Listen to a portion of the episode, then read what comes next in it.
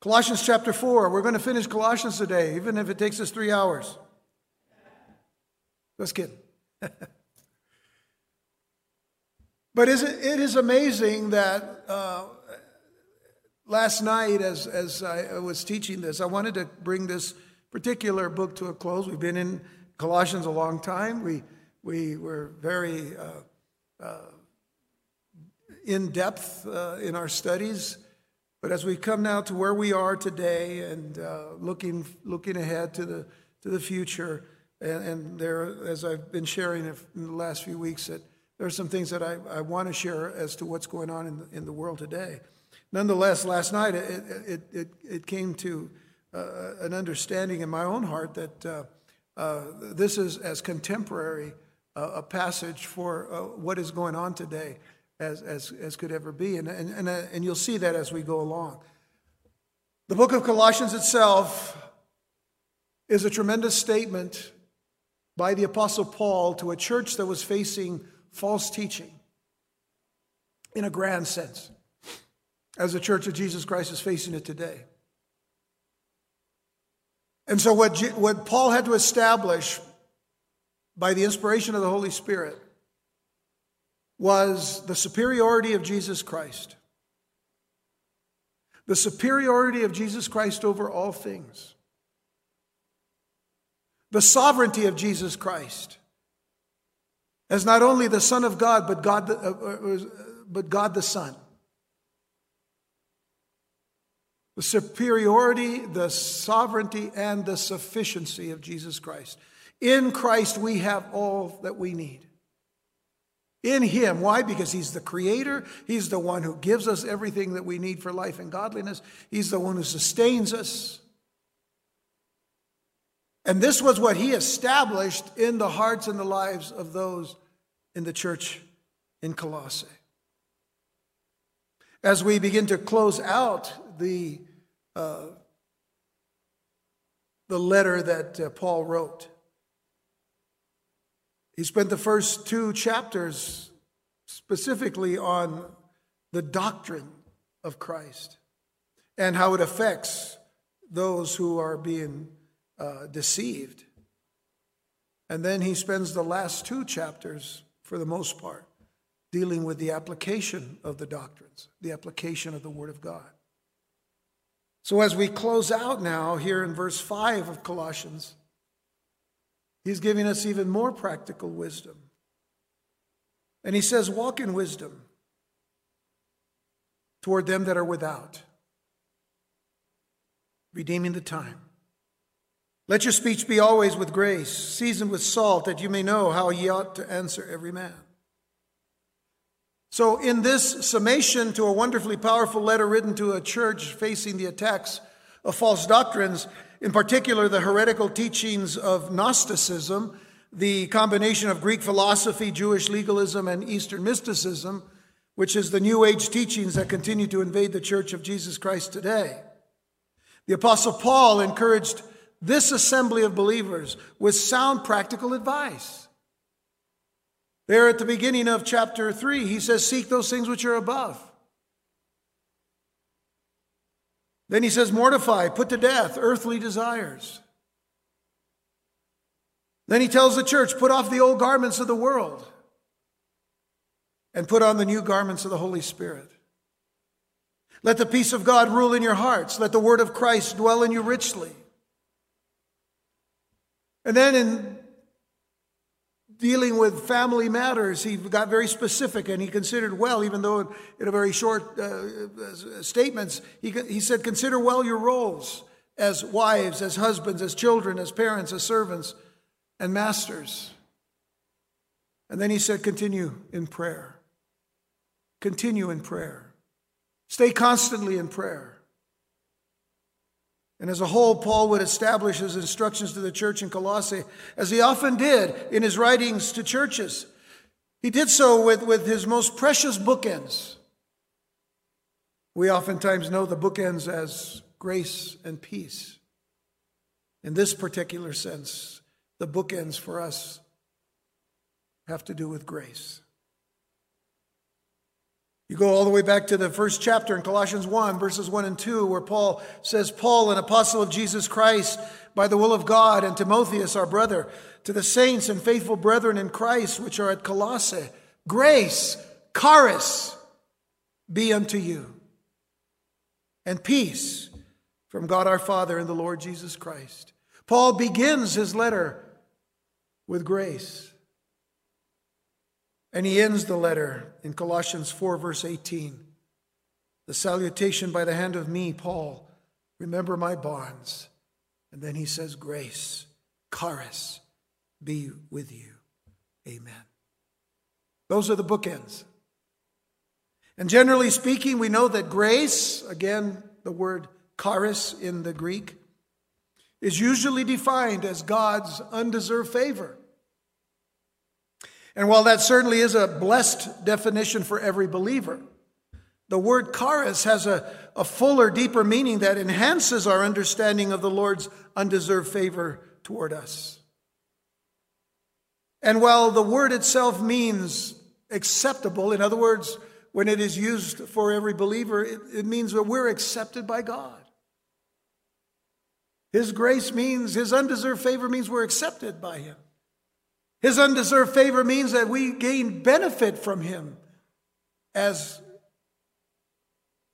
those that have been the beneficiaries of his grace. Favor, it means gift.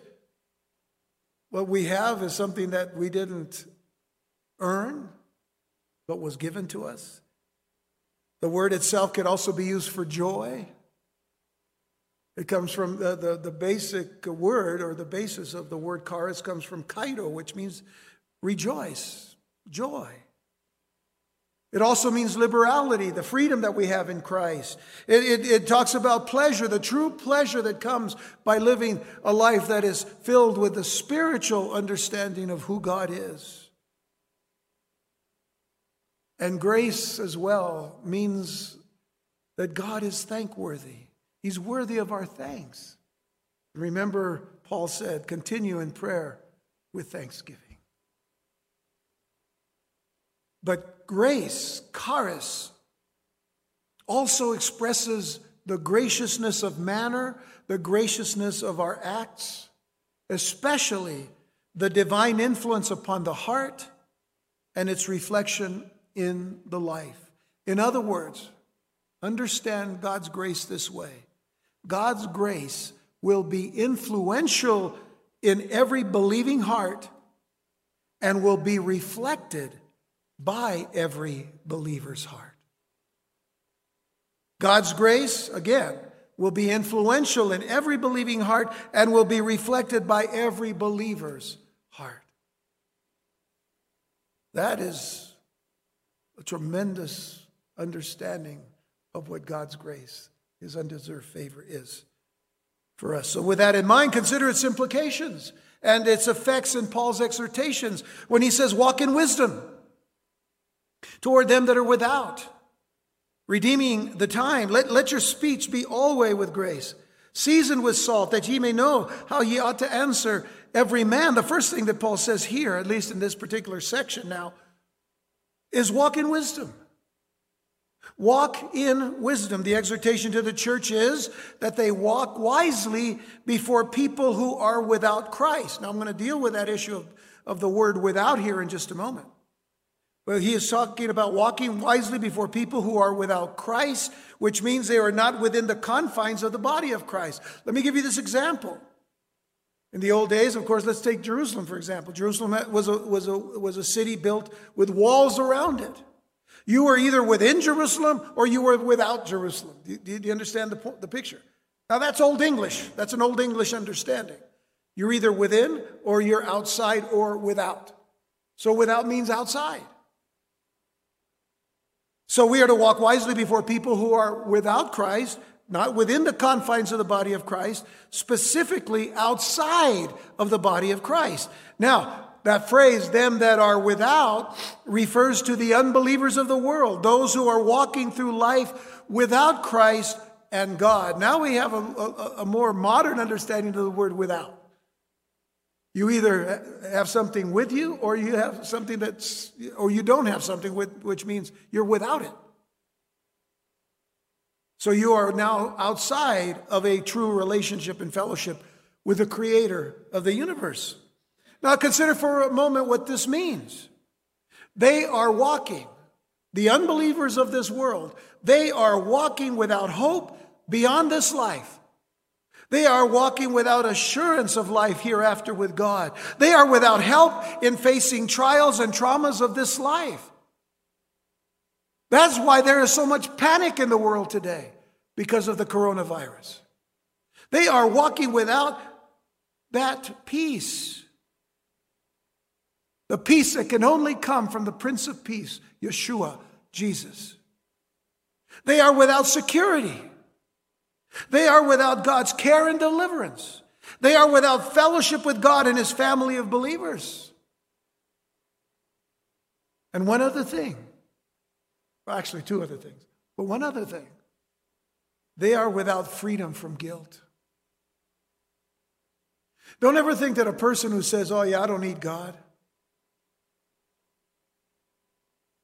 don't ever think that they never have a sleepless night. I, have talked to a number of people who've come to the Lord from that particular place of having a hatred for, you know, they say that uh, we don't believe in God, but they have a hatred for God. How can you have a hatred for something you don't believe in? You see how, how insane that is?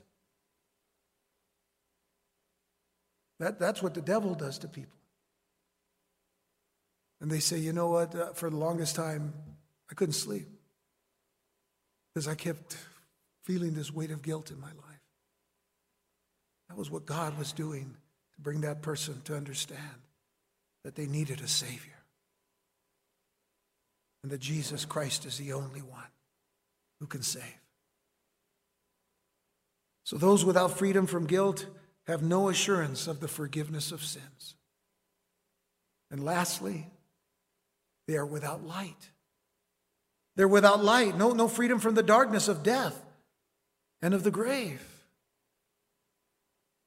The scriptures paint a sharp contrast between unbelievers who are without Christ and believers who are within Christ. Paul's comparable and companion passage in Ephesians chapter 2, he states, Paul states this in Ephesians 2, verses 11 to 13. He says, Wherefore remember that ye, being in time past Gentiles in the flesh, who are called uncircumcision by that which is called the circumcision in the flesh made by hands. Uncircumcision, the Gentile unbelievers, called the, which are called by the circumcision, of course, the circumcision being the Jewish people. That at that time you were without Christ. Notice again this phrase, without Christ. You were outside of Christ and you were without Christ. Being aliens from the commonwealth of Israel and strangers from the covenants of promise, having no hope and without God in the world. But now in Christ Jesus, ye who sometimes were far off are made nigh or brought near by the blood of Christ. This is the reason why we, as believers in Jesus Christ, need to walk in wisdom toward them. They need Jesus. They need Jesus. Those who are without Christ. Especially now in this crisis, especially now during this pandemic.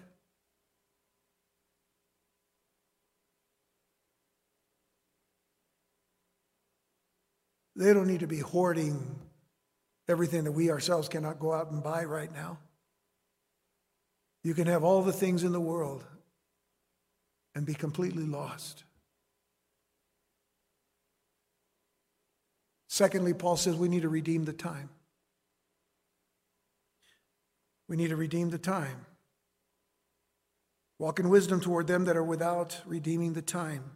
Believers are to walk in wisdom toward those who are without Christ while redeeming or making the best use of their time. That is what it means to redeem, to make the best use of our time. Now, this is one of those things that we need to put up against the mirror of the Word of God where we are to examine ourselves to see that we're in the faith. Are we making the best use of the time that God has given us? I'll tell you this before the pandemic, it would be easy to say that we just took life uh, as it came. You know, it was okay. You know, for the most part, we were happy. We were doing this. We were doing that. We were all excited. Man, we had season tickets to this game and that game and to this ballet or whatever things, you know, and everything was just hunky dory until what? Until all of a sudden we're being told you need to restrict your your movements. You need to restrict, you know, even some states are telling there's no no going out of your homes. You've got to stay in your house. House arrest in California, New York, Illinois, New Jersey. Wow. We can look back and say, boy, did I make the best use of my time then? I better make the best use of my time now. The Greek word for redeeming, by the way, Exagorazo is the, the Greek word. It means to buy up, buy up more time. Buy up more time to serve the Lord. It also means to ransom. It means to improve an opportunity. That's a, that's, that's a good sense of understanding the word of, of redeeming, to, to, to improve an opportunity. Maybe we didn't shine the light of the glory of Christ as much as we should have back before the pandemic, but now we need to shine the light in our lives. Jesus himself said, You're the light of the world. Remember that? Matthew chapter 5. You're the light of the world. It also means to rescue from loss. There are a lot of people losing today. Some of them are losing their, their salvation. Sadly, some are losing their faith. God has called us to redeem the time. We need to rescue time from, our, from loss. And that's quite a word, isn't it? To redeem. Believers are to walk thoughtfully. Think about that. Walk thoughtfully. Consider how to live for Christ before the world. We are to walk righteously and godly, guarding every step. Every step that we take, we need to guard for the sake of Christ. And we are to walk doing good works. One of the saddest things that, that I have seen in this, in this pandemic that's going on is that the world is reflecting something. It is reflecting that they love not their neighbors. They love not their neighbors. They go and buy up everything off the shelves. When their neighbors show up, they can't get anything. That's, that's a hard issue, folks. Yes, it's panic. Yes, it's fear. But it's a heart nature. It's a heart issue. I, am reminded of what happened in 1999, right before Y2K. I used to say, ¿Y tú qué? Which means, and you what? It's all about you? People were buying stuff, hoarding it, but, but it was different. I'll tell you why it's different because they would go out and, and they would buy property up in, in the hills uh, away from everybody, you know, bunkers, and they store everything because Y2K, man, that was it, man. The computers were all going to die. There was no, you know, no communication. You know, Satan and the Antichrist was going to just all of a sudden pop up. And what happened? You know what's more dangerous? Doing all of this and hoarding in your own neighborhoods when others around you have nothing because you've taken it all. What does that say?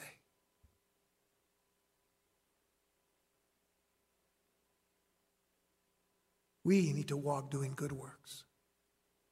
We seek to grasp every moment to live for Christ before the lost of this world.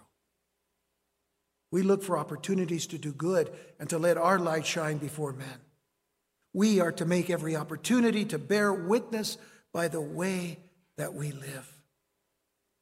In Romans 6, verse 4, Paul said, Therefore, we are buried with him by baptism into death, that like as Christ was raised up from the dead by the glory of the Father, even so we also should walk in newness of life. Not walk like we did when we were dead in our trespasses and sins, but we walk in newness of life because that life is the life that is given to us by Jesus Christ.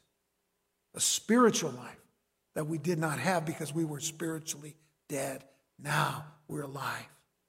Galatians 5, verse 6 This then, uh, this I say then, walk in the Spirit, and ye shall not fulfill the lust of the flesh. Well, that's very clear, isn't it? Walk in the Spirit. I'm having problems with this and that. Well, walk in the Spirit, man, and not in the flesh. And you shall not fulfill then the lust of the flesh. But you still have to surrender to Jesus. You still have to surrender to the power of the Holy Spirit and say, you know what? It's not me, Lord. It has to be you. Ephesians 4, verse 1 I, therefore, the prisoner of the Lord, beseech you that you walk worthy of the vocation wherewith you are called. Walk worthy of the vocation, the, the very thing that God has given to each and every one of us. We all have different gifts. Oh, we have some similar gifts, certainly. But we all have different gifts because we all go different places. We all live in different areas. We all do different things so that we can continue to take the one thing that we have in common, which is our love for Jesus Christ. And notice how many times we see the word walk. Walk is how we live for God every day. Ephesians 5, verse 2 and walk in love as Christ also has loved us and has given himself for us an offering and a sacrifice to God for a sweet smelling savor. Folks, we need to smell sweet when we're loving people. There's too much stinkiness today. And hopefully that stinkiness isn't coming from the believers. No, our walk is a sweet smelling walk.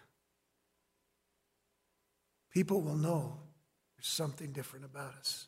We'll talk about being different in just a moment. But as we graciously walk in wisdom and redeem our time efficiently, let's also do this speak with grace always. Speak with grace always. This is the reason I entitled this study Grace in All Things. Grace in all things. Verse 6 Let your speech be always with grace, seasoned with salt, that you may know how you ought to answer every man. As believers in Jesus Christ, we are to always speak with grace, answering and sharing what it is that makes our lives different. What an expectation that God has for us. We are to be different. Lord, we are not, we are, uh, the Lord does not want us to be living different because we're proud. We are different because we're humbled. We're humbled by the work of the cross. We're humbled by the work that Jesus Christ did for us on the cross. We're humbled by the very fact that He died for us when we deserved nothing. We're humbled. That's what makes us different. Before we came to Jesus, we were proud people proud of our heritage, proud of, uh, our, proud of our backgrounds, proud of this, proud of that. The only thing that we can be proud of now is our sin, right? Because that's all we bring to the cross is our sin. And there's nothing to be proud of in that. But we can thank God for his amazing grace, his undeserved favor that he gave us through his son. But again, what an expectation God has for us. To be living a life so different and so righteous, and that, that, that people ask us what it is that makes us different. Well, what an open door that is. We have to ask ourselves, though, am I living a life that is different? First of all, is it different from the way we lived before we came to Christ? It better be. But is our life different because of Jesus? Are we completely and radically different than what we were when we were still in the world? Am I living a life that is godly? Am I living a life that is righteous? When we're walking among unbelievers, we are to guard our speech and conversation. And by the way, the word conversation, we use it a lot in the King James Bible. It is the word that means conduct. So think about that. When we speak, are we expressing our conduct? I know a lot of people struggled with, with impure language when they were in the world. And they said all kinds of words, you know, ugly words. And uh, they came to Christ, and that was the first thing that, you know, one would slip out and go, oh, man, oh, I didn't want to say that. Oh, oh. And little by little, you know, what did, what did the Lord do? He took it out. Took it out. But we still had to watch, you know, because, you know, there you are nailing, a, a hammering a nail. What are you going to say? Ouch. Yeah. Ouch.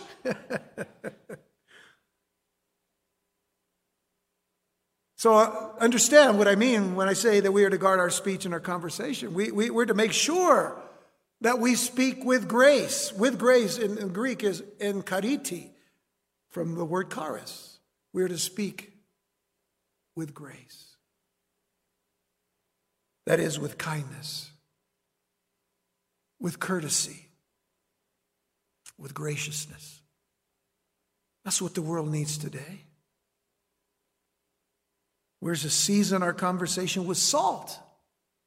That is, we are to flavor and turn our conversation to tasteful and enjoyable subjects and away from corruptible and tasteless subjects. We used to think, you know, that uh, uh, the kind of speech that people have in the world today, you know, uh, that's just honest reality, you know, real. To, no, no, it's, it's awful. It's ugly.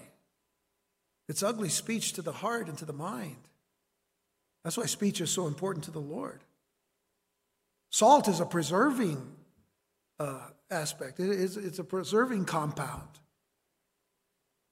But it's also an influential compound. I'll talk a little bit more about that in a moment.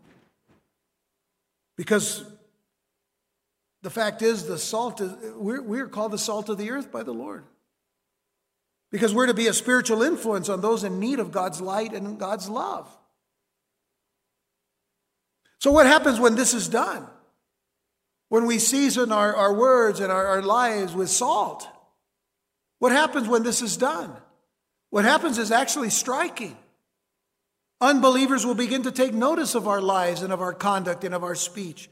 That, that, that we are different in a good and wholesome way. And think about this a lot of people used to remember what we were before, and all of a sudden we are really radically different.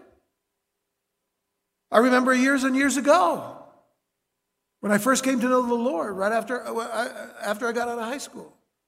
And I was there in my first year of college. And I was still hanging around with a lot of my friends. You know, we used to play football together. We used to do things together. We did all kinds of stuff. You know, we grew up together. The first thing I ever, the first thing I ever did after coming to know Jesus is go to them and tell them about the Lord. And I got laughed at. I got mocked.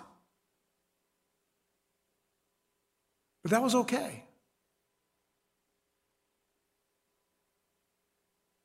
It didn't keep me from every day going to them. You need to come to know Jesus Christ as your Lord and Savior. And I'd get uh, they, they, they'd say all kinds of stuff.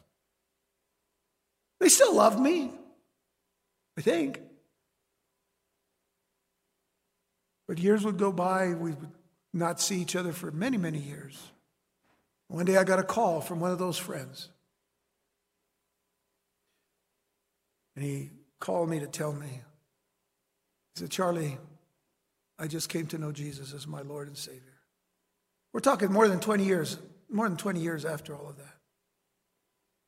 And he said, You know, all I can remember is everything you said to me back then. And I mocked you. And I kept thinking, nah, nah, nah, nah. Until I came to realize everything you said was what I needed. And I just said, Praise the Lord, man. You owe me 20 bucks. No, I'm just kidding. I didn't say that. I said, I love you. Always have. I haven't stopped praying for you. There's still others. And many other people. They see you different. Then they realize something's changed. Some will ask us what it is that gives us such peace and security and assurance in life. In fact, during times like this. It is then that we have a unique opportunity to witness. It is then that we can reach out and bring in those who are so tragically without Jesus Christ, lost and doomed in despair and hopelessness forever. What an opportunity we have today to redeem our time as believers in Jesus Christ and to tell people their hope needs to be in one person Jesus Christ, the Son of God, God the Son, the Redeemer, the Savior, the Messiah, the Creator, God, who died for you. Something else that we need to do we need to be prepared to answer every man with gracious words. We need to be prepared to answer every man with gracious words. He says that you may know how you ought to answer every man. So let's face reality, folks. The vast majority of people around us are lost. The vast majority of people around us are lost. They might be kind, they possibly are very thoughtful people, they might even be religious people, friendly people, but they still need Jesus. Our conversation should get them asking questions. And when they do, we need to know how to answer them. The Apostle Peter was also, uh, was also concerned that, that we give answers to those with major eternal questions. This is the reason why in 1 Peter 3, verse 15, Peter says, But sanctify the Lord God in your hearts, which means set God aside in your hearts and be ready always to give an answer to every man that asketh you a reason of the hope that is in you with meekness and fear. Be ready always to give an answer to every man that asketh you a reason of the hope. Why? Where do you get that hope that you have? Why is it that you live without fear? That's a good, that's a good uh, uh question to answer by saying, oh no, I do live by fear. I live by the fear of the Lord. And when things overwhelm me, I run to Him. My hope is not in me or in this world or in anyone. My hope is in Jesus Christ. A reason of the hope that is in you with meekness and fear. They see the meekness, but they realize meekness is not weakness, it is the power of a sound mind in the Word of God. And again, the fear is the fear of the Lord. Consider what Paul tells Timothy in 1 Timothy 4, verses 12 through 16. He said, Let no man despise thy youth, but be thou an example of the believers in word, in conversation, in, in charity, in spirit, in faith, in purity. Be an example, he says, of the believers. Now remember, Timothy was a pastor. And, and, and Paul is encouraging him that this is the kind of pastor's heart he needed to have. And then he said this till I come, give attendance to reading. Now that means give complete attention to the reading of the Word of God, to exhortation that's found in the Word of God, and to doctrine, which is found only in the Word of God. Neglect not the gift that is in thee, which was given thee by prophecy uh, with the laying on of the hands of the presbytery. You've been called to be a pastor teacher to tend the flock and teach the flock. Meditate upon these things. Meditate upon these things. Give thyself wholly to them, which means give yourself completely to the word of God, that thy profiting may appear to all. If it is profiting me as a pastor, I'm not going to hoard that. I'm going to give it out to you. Take heed unto thyself and unto the doctrine. Continue in them. For in doing this thou shalt both save thyself and them that hear thee. So I don't do what I do just for me. I want you to be saved. I want to be able to know that God will say to you, Well done, my good and faithful servants. Well done. Enter in to the joy of this kingdom. Later on, when Timothy was overwhelmed by the pastorate, when he was overwhelmed by the, the, the, pressures that he was facing, this is what Paul told him in 2 Timothy 1, verse 13. Hold fast the form of sound words, which thou hast heard of me, in faith and love which is in Christ Jesus. Hold fast to the very word that I had encouraged you long time ago to continue in them. Remember that just a few verses earlier, I read it to you back in verse 7. He did not give us a spirit of fear, but of power and of love and of a sound mind. Because Timothy was struggling. He was struggling. Well, we come now to last things in this letter, what, I like to call things that last. Last things, things that last. Because even though Paul is talking about people that he's mentioning now as he closes out his letter, there are still some things that we need to catch in this passage. Take, for example, Colossians 4, verse 7. All my state, he goes on to say, all my state shall Tychicus declare unto you. In other words, the state of my being right now, where I am in prison in Rome. All my state shall Tychicus declare unto you, who is a beloved brother and a faithful minister and fellow servant in the Lord. Now, Tychicus delivered this epistle to the church in Colossae from Paul's prison cell in Rome. Tychicus is now the messenger.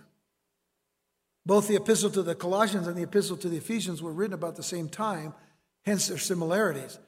Ephesians would go to Ephesus by someone else. But Paul also wrote a letter to the church in Laodicea, which was close to Colossae, which the churches were to trade back and forth between them, not to mention the personal letter that he wrote to Philemon. So there were three letters then that Tychicus would be taking. He was the postal carrier, bearing these three letters to Asia Minor. But Paul, it is what Paul said about Tychicus.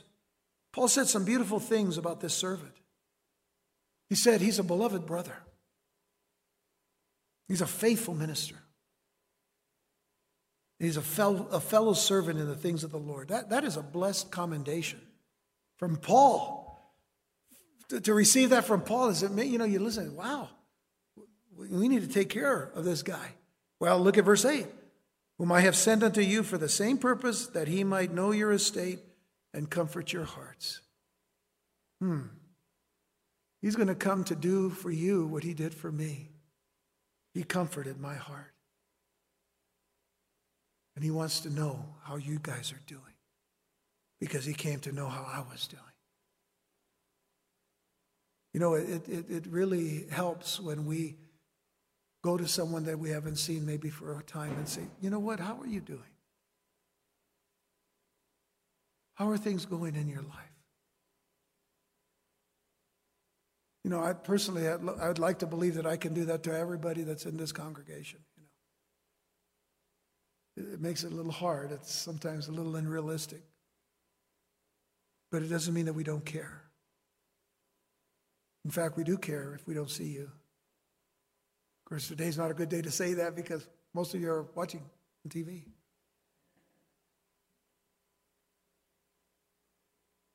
But we care for you. We pray for you. We want to have that kind of a heart like Tychicus. That's something that lasts. And then he goes on and says in verse 9, with Onesimus, a faithful and beloved brother who is one of you, which means he's from Colossae. They shall make known unto you all things which are done here. Well, this is more than likely the Onesimus for which the letter for Philemon was written. The runaway slave, Onesimus, who ran away from his master Philemon, who actually met Paul in Rome, that is Onesimus, and received Jesus Christ, who Paul was sending back now to Philemon with that personal letter, which you can read right before the book of Hebrews, by the way, uh, begging Philemon forgiveness and beseeching this master to set Onesimus free from his slavery because now he's your brother in Christ. And then in verse 10 it says, Aristarchus, my fellow prisoner, saluteth you. And Marcus, sister's son to Barnabas. We don't know him by Marcus, we actually know him as Mark. His whole name was John Mark. And he was the, the nephew of Barnabas, the fellow laborer with Paul early on in Paul's ministry. Go all the way back to chapter 13 of the book of Acts. He says, touching whom ye receive commandments, if he come unto you, receive him. I'll talk about that in a moment. No, I'll talk about it now. I'll talk about it now. Paul and Barnabas, as I said, were fellow workers early on in Paul's ministry, first, first missionary journey. Mark was taken with, with Barnabas to learn the ministry. But there was a lot of fear in, in Mark, and he didn't, he just wasn't uh, fit for it at the time, obviously. And uh, was frightened and left the mission. Barnabas wanted to take him on the second missionary journey, but Paul said no. So it was contention between Paul and Barnabas. Paul would take Silas, Barnabas would take Mark. You know, people say time heals all wounds. Well, time does heal some wounds. And certainly along the way, there was a healing that took place. Mark was now in prison with Paul toward the end of Paul's life. And much was healed with them. And then we're told that Jesus, not Jesus, Jesus, but a person named Yehoshua or Joshua, which is called Justus, a Greek name, or of the circumcision, which means all those mentioned here in verses 10 and 11 are actually Jewish believers. These only, he said, are my fellow workers unto the kingdom of God, which have been a comfort unto me. These only are my fellow workers. This is all I have right now where I'm at. These are my fellow workers. Aristarchus was a believer who stood as a companion of Paul, of Paul's in trial and in trials. We know from Scripture that he was a member of the church of Thessalonica. You can read that in Acts, Acts 19 and 20. Aristarchus was one of the believers who was attacked by the violent mob in Ephesus, Acts 19, verse 29. He went with Paul to minister in Asia and traveled with Paul to Rome after Paul's arrest, apparently being charged with the, with the same crime as Paul, uh, which, by the way, was, was treason. Aristarchus represents the true companion of his fellow believers through thick and thin. Uh, this is something that lasts. These, these are things that last. To be a fellow worker of the gospel with someone to, through thick and thin, through the hard times and the good times, through the wicked times and the wonderful times. That is what we have to face.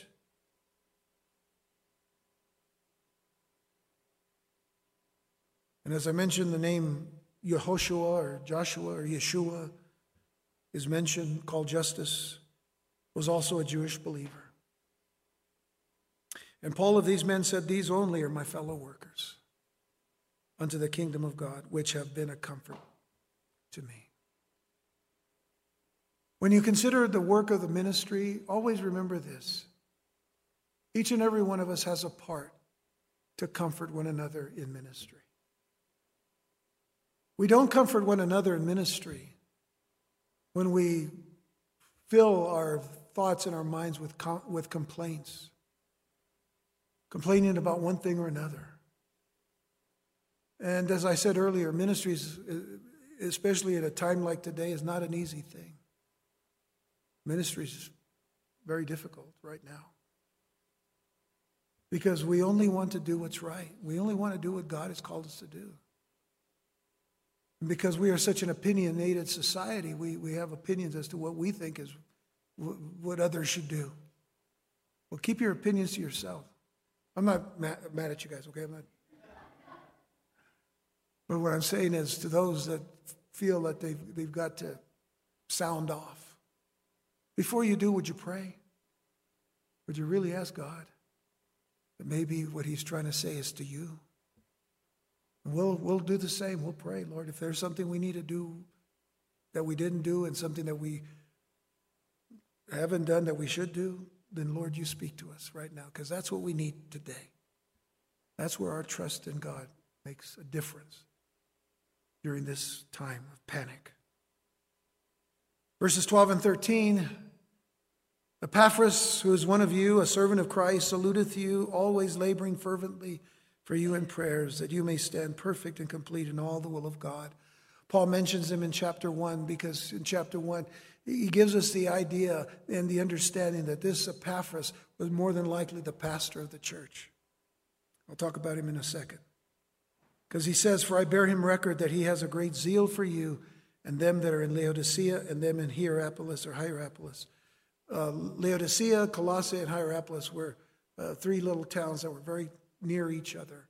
And so letters were uh, uh passed around uh, to them. But as I said, Epaphras was more than likely the pastor of the church of Colossae who had come to visit Paul in Rome and, and told the apostle of the church and its, uh, and its condition. There he was in Rome, but always praying for his church. Always praying for his church. He was a perfect example of a believer who continues in prayer, in this case, praying for his church to stand perfect and complete in all the will of God you can rest assured that your pastors are doing the same thing. That when we pray, we pray that you stand perfect and complete in all of God's will. And then lastly, verses 14 through 18, he mentions Luke. Luke, the beloved physician, and Demas greet you. Salute the brethren which are in Laodicea, and Nymphas. The name Nymphas means bridegroom. So we know that this is a, a man. And the church which is in his house. Nymphas was obviously from Laodicea. Uh, Laodicea would later become an apostate church many, many years later. But at this time, uh, it was a solid church and met in the home of Nymphas. And when this epistle is read among you, cause that it be read also in the church of the Laodiceans, and that you likewise read the epistle from Laodicea. And say to Archippus, Take heed to the ministry which thou hast received in the Lord, that thou fulfill it. The, sal- the salutation by the hand of me, Paul, remember my bonds. Grace be with you. Amen. Luke, the beloved physician, endeared to the hearts of the believers as both a doctor and a servant of the Lord Jesus Christ. Luke, of course, would be the author of the Gospel of Luke. And he would be the author of the book of Acts. But a servant of the Lord. Then he mentions Demas, who was a believer, but he would later backslide. And this is important for us to understand that not everyone stays on that level when times of trouble happen. Listen to the words of Paul toward the end of his life. The last letter he writes, he writes to Timothy before his execution. And just a few verses toward the end of that letter, in 2 Timothy 4, verse 10, Paul said, For Demas has forsaken me, having loved this present world, and is departed unto Thessalonica. Now, some would argue and say, well, Demas had forsaken Paul, but maybe he didn't forsake the Lord. No, you have to read. Notice what he said Demas has forsaken me, having loved this present world. He looked at the world. He had been serving with Paul, the great apostle Paul. Paul wouldn't call himself the greatest of apostles, but you know what? He was one of the greatest of the apostles, the way God used him. The fact is, most of the New Testament is written by the Apostle Paul. And yet Demas forsook, forsook him. Demas left him. And Paul knew why. Having loved this present world. Wow. And departed. He mentions two others, but not in the same context. Mentions Crescens to Galatia, Titus unto Dalmatia. They went. We don't know whether it was the same reasons or not. But Paul mentions them nonetheless. Going back a couple of verses to Archippus, Archippus is mentioned in Philemon, verse 2, as a fellow soldier. And you'll notice that he was encouraged to finish what God had called him to do. Whatever his task was, he needed to be encouraged to complete his mission or assignment. The Apostle Paul has told us that we need to finish what God has begun in us. He who began a good work in you is able to complete it unto the day of Christ. Philippians 1, verse 6. He tells Timothy to complete his and fulfill his ministry. The Lord's telling us fulfill the ministry God has given you. Even in trying times, fulfill it. And so, Paul, the believer who was faithful to the point of suffering, imprisonment, and possible martyrdom, signs his own letter even though he probably dictated it to somebody who could write it because Paul was in chains at the time, somehow he was able to sign his letter, his own name, to it. And then he said to them, Remember, remember my bonds. His wrists were chained, so he had to have a, that secretary write the letter. But he says, Remember my imprisonment, remember my bonds, remember my chains. That is, pray for me. If I were to ask you to remember me about something, my asking is please pray for me. Remember me in this in this ministry. Pray for me. And he finishes by saying, Grace be with you. The favor and blessings of God, let it be with you. All of which we do not deserve, but which he pours upon us anyway. We don't deserve it, but God loves us and He gives it to us His grace, His undeserved favor, His joy, His benefits. I want to close by reading four verses from Colossians chapter 3, the very first four, as a reminder to you of the importance of this book to our lives in these past few months that we've been in this wonderful book. I say months. I'm thinking it was a year. But that's okay. Colossians 3, verse 1. If ye then be risen with Christ, seek those things which are above, where Christ sitteth on the right hand of God. Set your affection on things above, not on things on the earth. For ye are dead, and your life is hid with Christ in God. When Christ, who is our life, shall appear, then shall ye also appear with him in glory. Be encouraged, folks. Be encouraged today. No matter what's going on, going on in the world today around us and in our own home, in our own neighborhoods, in our own city, be encouraged. You're dead, and your life is hid with Christ in God. And Christ, who is your life, when he appears, then shall you also appear with him in glory.